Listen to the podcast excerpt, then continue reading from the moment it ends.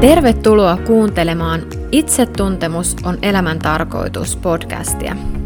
Mun nimi on Sanna, mä oon 34-vuotias, kahden lapsen äiti. Mulla on itellä monenlaista traumataustaa lapsuudesta ja nuoruudesta. Lisäksi mä oon käynyt nyt pari vuotta tosi kuormittavaa rikosprosessia läpi liittyen niihin mun lapsuuden traumoihin. Mä teen lastensuojelutyötä ja nyt mulla olisi tarkoitus yhdistää mun ammatillista näkemystä mun omiin kokemuksiin ja viedä sut sitä kautta pohtimaan sun ajatuksia susta itsestä ja ehkä myös lisätä vähän ymmärrystä sun ympärillä olevista ihmisistä. Ihanaa, että oot tullut kuuntelemaan.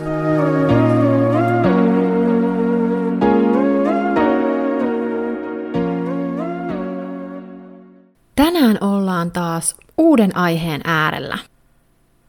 Mä puhun teille vanhemmuudesta – mutta jää ihmeessä kuuntelemaan, vaikka sulla ei olisi omia lapsia. Tässä jaksossa peilaan asioita vanhemmuuden kautta. Nämä samat ajatukset pätee kuitenkin ihan kaikkiin ihmisiin. Pystytkö sä miettimään sun vanhempien kasvatuskulttuuria sille neutraalisti ja ketään syyllistämättä? Mä oon itse työstänyt tosi paljon mun lapsuutta ja mun vanhemmilla on totta kai siihen jonkinlainen merkitys. Mutta mä oon silti pyrkinyt siihen, että mä en lähtisi semmoisen syyllistämisen kautta. Päinvastoin sellaisen ymmärtämisen kautta on helpompi päästää irti. On tärkeää muistaa, että katkeruus ei tee meille hyvää. Jos sulla on lapsia, niin Osaatko sä tarkastella sun omaa vanhemmuutta neutraalisti ja itseä syyllistämättä? Tai ilman semmoista marttyyriasennetta, että mä nyt vaan oon tämmönen ja ei ole mullakaan helppoa ollut. Mä oon huomannut, että osalle on tosi vaikea käydä omaa lapsuuttaan läpi. Se tuntuu jotenkin epämukavalta. Traumataustaisen henkilön vanhemmuus voi olla monella tavalla haastavaa. Mä oon töissä lastensuojelussa nähnyt sen, miten hankalaa ihmisen on ammentaa jostain sellaisesta, mitä ei ole itse saanut.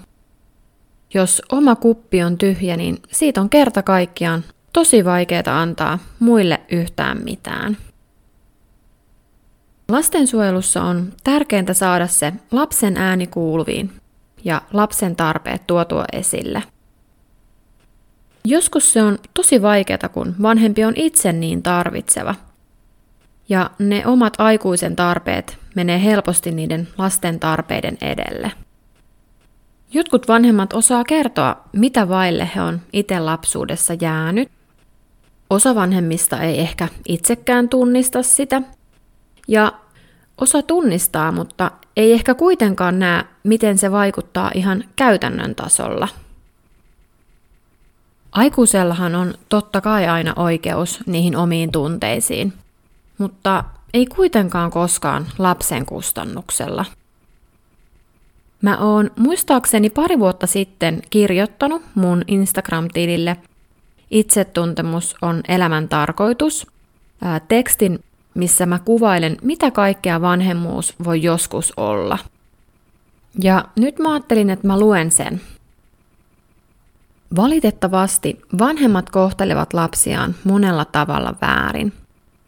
Vanhemmat valehtelee, huijaa, moittii, salaa, määrää, vaatii, pettää, manipuloi, nimittelee, huutaa, kurittaa, läpsii, uhkailee, pilkkaa, ivaa, vitsailee lapsen kustannuksella, teeskentelee, valittaa, arvostelee muita lapsen kuullen ja lasta muiden kuullen, kilpailee lapsen kanssa, ei kestä tai siedä lasta, jättää lapsen yksin selviämään, hemmottelee liikaa tai liian vähän, Varoittelee liikaa tai liian vähän. Tulee ja menee miten sattuu. Puuttuu liikaa tai ei ollenkaan. Ei luota. Kontrolloi. Pätee. mököttää, hylkää, torjuu, käyttäytyy kylmästi.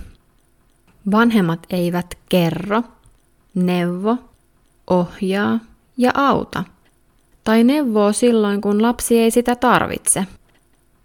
Vanhemmat vaativat reippautta, hyvää käytöstä, siisteyttä, lasta ojennetaan ja korjataan, odotetaan kohtuuttomia, katsotaan läpi sormien, ei puututa vääryyksiin, sallitaan liikaa tai liian vähän, pakotetaan itsenäistymään liian varhain tai estetään itsenäistyminen kokonaan.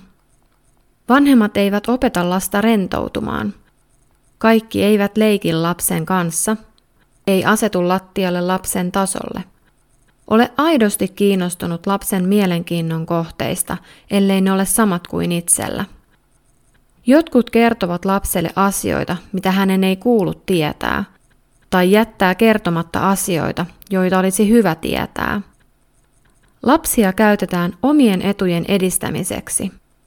Lapselle tehdään kohtuuttomia sääntöjä, Lapsen mielipidettä ei kysytä, eikä päätöksissä mietitä lapsen näkökulmaa. Lapsille aiheutetaan isoja pettymyksiä tai suojellaan tarpeettomasti kaikilta pettymyksiltä. Joku syyttää lasta ongelmistaan, paheksuu lapsen ulkonäköä, saa lapsen häpeämään itseään. Ei oteta vaikeita asioita puheeksi. Käytetään päihteitä ja väkivaltaa. Annetaan tyhjiä lupauksia. Ei pyydetä eikä anneta anteeksi. Mitä ajatuksia tämä lista herätti sussa? Mä ajattelen, että ihmisellä, joka satuttaa omaa lastaan, niin täytyy olla itsellä tosi paha olla. Pääsääntöisesti totta kai vanhemmat haluaa lapsilleen pelkkää hyvää – ja joskus syynä onkin ihan puhdas taitamattomuus. Lapsi tai nuori ei kuitenkaan pysty itse suojautumaan tämän tyyppiseltä käyttäytymiseltä. Lapsen on vain pakko alistua. Siitä lapsi tai nuori omaksuu sen tavan, miten kohdella itse itseään. Lapsi tai nuori ei juuri koskaan osaa sanoa, että mä voin huonosti – enemmän sieltä kuuluu, mä oon niin huono. Ja jos se ei ihan niin suoraan, niin meidän niistä keskusteluista lapsen tai nuoren kanssa se lapsen ajatus tulee esille. Jokaisen tekee hyvää kuulla, että sussa ei ole mitään vikaa ja että sä oot tärkeä ihan just siksi, että sä oot olemassa. Välillä vanhemmasta voi tuntua epäreilulta ja väärältä, että työntekijä sanoo lapselle, että ei ole hänen vika, että ollaan siinä tilanteessa, missä ikinä sitten ollaankaan. Joskus vanhemmalla on niin paha olla itsellä, että on tosi vaikea katsoa itseen. Silloin se syy laitetaan johonkin ulkopuoliseen asiaan. Joskus myös siihen ihan omaan lapseen. Lapsi tai nuori on ihan oikeutettu toivomaan vanhemmiltaan muutosta. Lapsi voi esimerkiksi toivoa, että vanhemmat vähentäisi päihteiden käyttöä tai vähentäisi huutamista. On ihan totta, että lapsi voisi paremmin, jos vanhempi muuttaisi käyttäytymistään. Muistutan, että tässä on iso ero aikuisten välisessä suhteessa. Toki Aikuinen voi odottaa puolisoltaan muutosta, mutta jos puoliso, eli aikuinen ihminen, ei sitä tee, niin se on hänen valinta. Ja sä voit tehdä omia valintoja. Lapsen käyttäytyminen muuttuu vain, kun aikuisen käyttäytyminen muuttuu. Eli jos haluat, että sun lapsi käyttäytyy jotenkin toisella tavalla – niin sun täytyy aikuisena ensin muuttaa omassa käyttäytymisessä jotain. Ja se ei tarkoita, että olisit tehnyt mitään väärin. Voi olla, että joku sun tavassa vuorovaikuttaa sun lapsen kanssa, ei vaan kohtaa sun lapsen tarpeen kanssa. Näitä tilanteita tulee arjessa ihan luonnollisesti. On vaan tärkeää muistaa, että lasten kanssa niin vastuu on aina aikuisella. No mutta kysymys kuuluu, miksei aikuiset sitten aina tee niitä tarvittavia muutoksia? Tähän mä haluan sanoa, jos mietit nyt, että olisit voinut olla jotenkin parempi tai vaikka rauhallisempi, niin jos sä olisit voinut olla, niin sä olisit ollut. Jos lapsena aina toivoo muutosta, niin se voi jäädä ihan tosi helposti päälle. Ja tästä mä valitettavasti tunnistan itseni. Mulla ei varmastikaan aina ole niin paljon ongelmia kuin mä välillä kuvittelen. Se tuntuu siltä, että kaikki on ihan hyvin, mutta jotenkin mieli vaan haluaa koko ajan jotain muutosta. Sitä helposti astuu myös semmoiseen ansaan, että kun muut vaan tekis sitä tai tätä, niin sitten mulla olisi parempi olla. Töissä mä oon nähnyt sen, kun ihan pelkästään lapsen itku voi osua vanhempaa johonkin sellaiseen tunnehaavaan, mikä vie tosi negatiivisiin ajatuskehiin. On hyvää vanhemmuutta, jos pystyy pysähtymään ja tutkimaan, että mihin haavoihin se lapsi omalla toiminnallaan joskus osuu. Mun lapset on painellut mun nappuloita tosi paljon. Mulle vanhemmuus on kuitenkin ollut korjaava kokemus. Äityydestä voi saada myös tosi paljon itseluottamusta. Vaikka mä tiedän, että mä en ole täydellinen äiti, niin mä olen ihan riittävän hyvä. Mä oon aina päättänyt, että mä haluan kantaa seuraukset mun lapsuudesta ihan itse. Ja mä työstän niitä asioita. Lapset voi olla parhaimmillaan ihan suuri motivaatio itsensä kehittämiseen ja itsensä tutustumiseen. Lapsi hyötyy terveestä ja onnellisesta ja tasapainoisesta vanhemmasta ihan tosi paljon. Ikävä kyllä, vaikka vanhempi laiminlöisi näitä velvollisuuksiaan, niin lapsella ei ole muita vaihtoehtoja kuin turvautua omaan vanhempaan. Sosiaalialalla me puhutaan erilaisista kiintymyssuhteista. Mä en nyt tässä kohtaa lähde siihen teemaan, vaikka se onkin tosi mielenkiintoista. Voisin jossain kohtaa kertoa, miten kiintymyssuhteet näyttäytyy mun elämässä ja vaikka parisuhteessa. Yksi teema, joka mun työssä myös tulee hyvin esille, on pettymyksien sietäminen. Joskus vanhemman voi olla itse tosi vaikea sietää pettymyksen tunnetta, ja silloin voi olla hankalaa tuottaa lapsellekin pettymyksiä. Vanhemmuuden näkökulmasta se on kuitenkin vähän hankalaa, koska vanhemman yksi tehtävistä on opettaa lapselle turvallisesti pettymyksien sietämistä. Tämä näyttäytyy toki myös aikuisten välillä. Välillä tulee luvattua jollekin jotakin, vaikka ei ehkä yhtään jaksaisi, mutta ei vaan halua tuottaa toiselle pettymystä. Todellisuudessa se toinen henkilöhän ei välttämättä edes pettyisi. Ehkä se ymmärtäisi, kun sä oot oikeasti tosi väsynyt. Tai toisaalta jos se ihminen pettyy, niin sekin on ihan inhimillistä. Ei meidän silti kannata ajaa itseämme ihan loppuun, vaan sen takia, että välteltäis niitä pettymyksiä. Kukaan meistä ei ole vastuussa siitä, mitä asioita on kokenut lapsena tai nuorena. Nyt aikuisena me kuitenkin ollaan vastuussa siitä, miten me käyttäydytään. Me ollaan vastuussa siitä, että me ilmaistaan meidän tunteita ja tarpeita suoraan ja selvästi, eikä semmoinen itsesääli ja uhriutuminen vie meitä eteenpäin. On ihan ymmärrettävää, että kukaan ei kestä kipeitä asioita määräänsä enempää. Ja sen takia me turvaudutaankin erilaisiin selviytymiskeinoihin. Mä puhun seuraavassa jaksossa selviytymiskeinoista lisää. Sanonta kuuluu, että se minkä perässä aikuisena juokset, sitä vaille lapsena jäit. Kuitenkin näyttää siltä, että ihan mahdottomiltakin tuntuvista asioista voi selvitä. Uskotaan, että syvimmät haavat saadaan ihmissuhteissa ja niistä kaikista syvimmät varhaislapsuudessa ja vielä kaikkein lähimpien ihmisten aiheuttamana. Millä mittarilla sitten luokitellaan ihminen selviytyjäksi?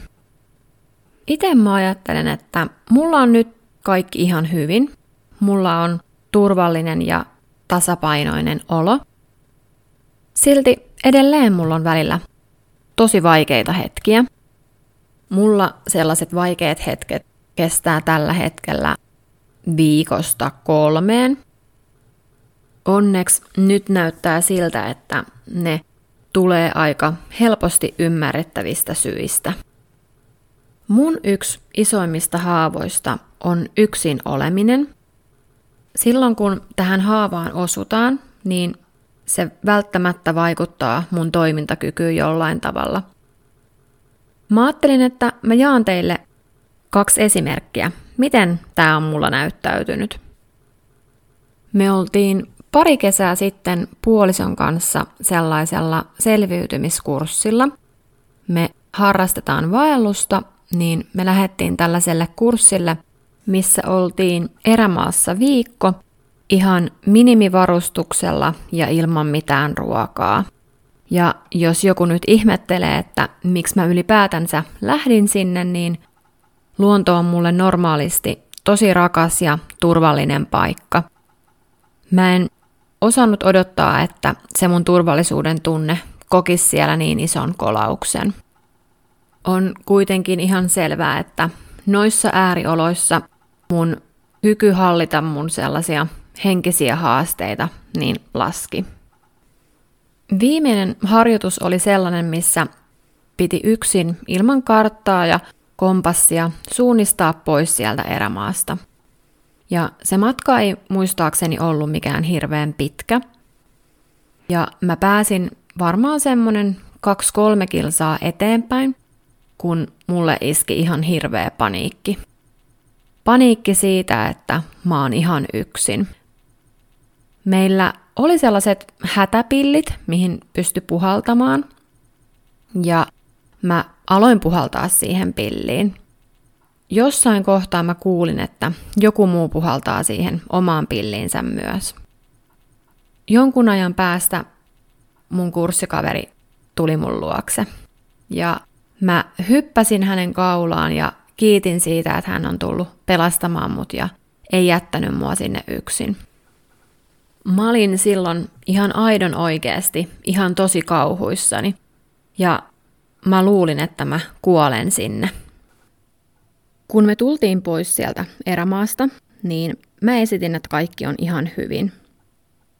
Mä en pystynyt käsitellä sitä tunnetta siellä, enkä mä pystynyt käsitellä sitä heti. Nyt tää ehkä mua vähän jopa naurattaa, mutta samalla mun kehossa niin ihan sattuu. Mä ihan todella muistan, miltä musta silloin tuntui. Viimeksi tämmöinen tilanne on ollut vajaa puoli vuotta sitten, kun mä jouduin sairaalaan myyräkuumeen takia. Ja koronan takia kaikki potilaat oli omissa huoneissaan yksin ja hoitajat kävi aina välillä pyörähtää siinä nopeasti. En mä sitä yksinäisyyttä ja pelkoa varmaan ihan heti tajunnut. Mä olin niin kauhean kipeä. Mutta olisiko ollut viides tai kuudes yö, kun mun päätä särki ihan tosi paljon. Ja silloinkin mulle tuli se tunne, että mä ehkä kuolen sinne. Mä mietin sitä, että mitä mä oon ansainnut, että mä joudun olla täällä yksin ja ehkä jopa kuolla tänne yksin. Mä sain soitettua sitä hoitajan kelloa ja sain sanottua, että mä en halua olla yksin. Jonkun ajan päästä se hoitaja tulikin ja toi mulle semmoset lääkkeet, mikä vei multa ihan tajun kokonaan. Sitä ennen se onneksi odotti, että mä sain puhelimella soitettua puolisolle ja puoliso vastasi puhelimeen niin, että mun ei tarvinnut olla yksin ennen kuin mä nukahdin. Mä pääsin lopulta sitten jouluaattoiltana kotiin ja oli ihanaa päästä jouluksi kotiin. Jouluaatto ilman lapsia yksin sairaalassa olisi voinut olla mulle tosi vaikeeta. Mä olin silti vielä kotona ihan tosi kauhuissani. Mulla meni näistä molemmista kokemuksista niin ihan tosi monta viikkoa toipua. Viime jouluna mä onneksi osasin jo kuitenkin vähän puhua tästä. Mä kerroin puolisolle, että mä oon tosi kauhuissani ja pyysin ja toivoin häneltä, että jos hän pystyy olla mulle erityisen läsnä vähän aikaa, niin se helpottaa mua pääsemään siitä tilanteesta yli. Kaikki meidän kokemukset on totta tässä hetkessä, mutta kyllä meidän mieli ohjaa meitä johonkin, mikä ei enää tässä hetkessä ole totta. Eihän mullakaan siellä sairaalassa ollut oikeasti mikään hätä, mutta kun mun tunnehaavaan osuttiin, niin niissä olosuhteissa mä silti olin ihan todella kauhuissani. Sä voit aina keskittyä tuntemaan sitä tunnetta, mitä sä tunnet, mutta pyri pitämään mieli tässä hetkessä ja aikuisuudessa. Kiitos taas, että kuuntelit. Ja toivottavasti tämä jakso herätti sussa jotain ajatuksia. Ensi viikolla on tosi mielenkiintoinen jakso, kun puhutaan tosiaan niistä selviytymiskeinoista. Tuu siis ensi viikollakin kuuntelemaan. thank you